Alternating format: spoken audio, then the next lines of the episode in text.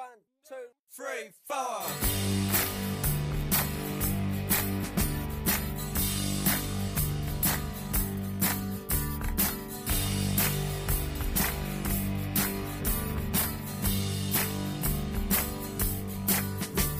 The memories of a man in his old age are the deeds of a man in his prime. 亲爱的朋友们，大家好， 欢迎收听你知道的真多，我是绵尾巴。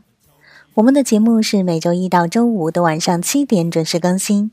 现在大家除了可以在各大音频平台收听节目之外，还可以在微信公众号里面直接收听哦。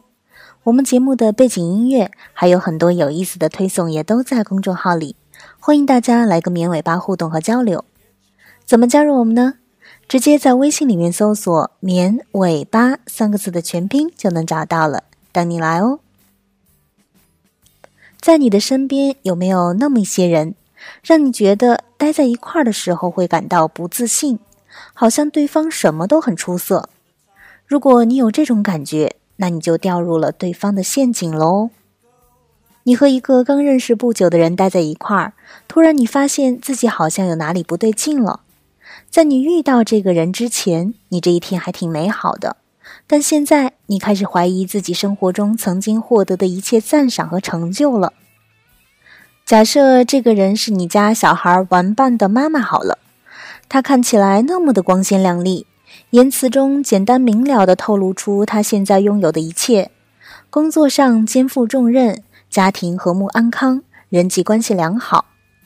这时，人们很容易开始自我怀疑，进而陷入一种自我折磨的状态。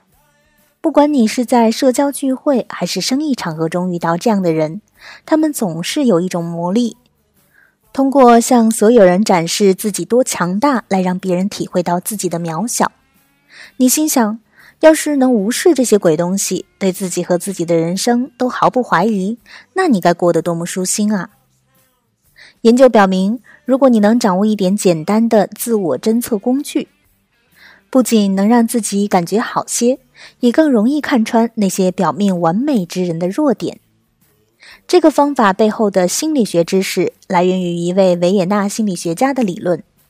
首先，他认为不断带给他人卑微低劣感的人，本身可能有着自卑情节。感到自卑的人会通过争取优越感去补偿自己的生活，以获取心理平衡。这种追求补偿的方式，有时就是通过让别人觉得低自己一等。如今，我们把这种总是通过打压别人来追求优越感的行为视作自恋型人格的特征。这种行为因不断追求庞大的自尊心而出现。九十年代，心理学家分析得出。自恋可以分为两个独立类型，一种是浮夸吹嘘型，这种人自我感觉非常良好；另一种是敏感脆弱型，这种人自我吹嘘却又觉得弱小和无助。他们同时都符合自恋型人格的特征：自以为是、傲慢、只顾自己的需求而不考虑他人的感受。无论是哪种情况，当你和一个让你感到自卑的人相处时，很可能是他的自恋在从中作祟，但不是所有自恋都达到了病态的级别，因为每个人都有某种程度上的自恋。之后的研究者采取外显自恋和内隐自恋两个分类来替代浮夸和脆弱的描述。他们想了解更多日常生活中随处可见的自恋。来自英国德比大学的心理学家决定去调查那些自恋倾向得分很高的人，他们的自尊、自我效能感或是自信未来能成功的程度究竟如何。他用大学生作为研究对象，去分析显性自恋和内隐自恋的关系。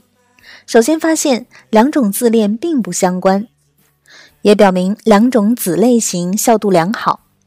其次，那些外显自恋得分更高的人会有较高的自尊心，让自己显得与众不同对他们极其重要；而内隐自恋者的自尊得分则相对较低。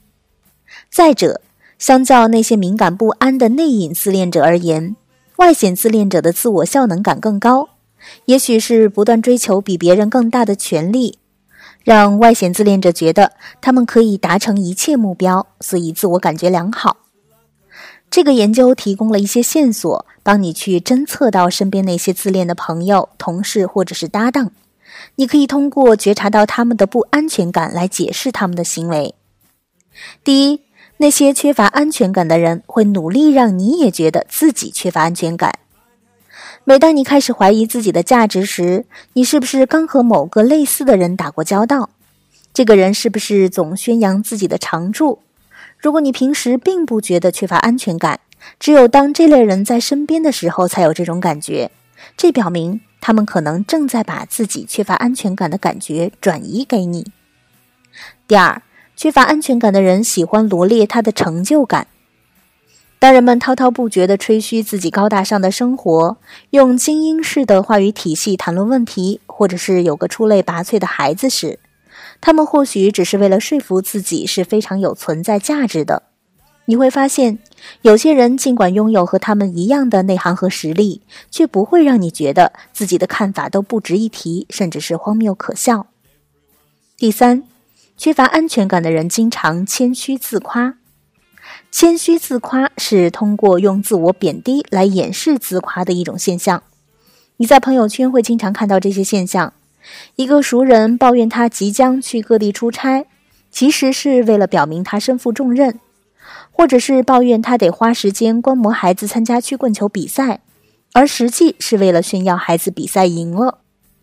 这种实际在炫耀的朋友圈抱怨还挺常见的。归根到底，他们也是缺乏安全感的。第四，缺乏安全感的人经常抱怨事情不够完美。内在自卑的人可能会表现出自己要求很高，虽然你很清楚他们在装，刻意冲内行，但这也很难动摇他们比你厉害的感觉。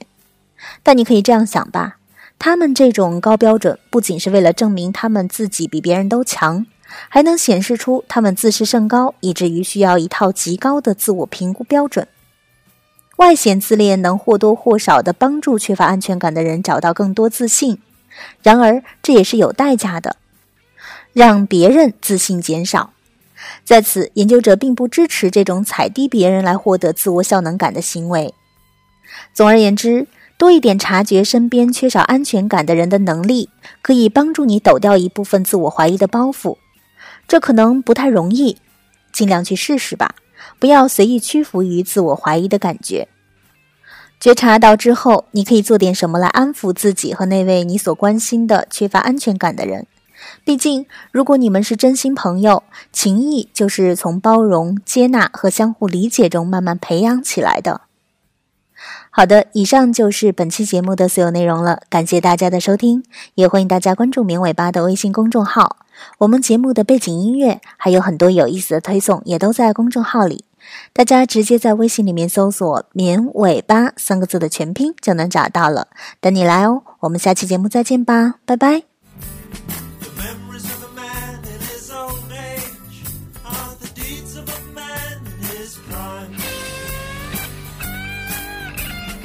shuffle in the gloom of the sick room.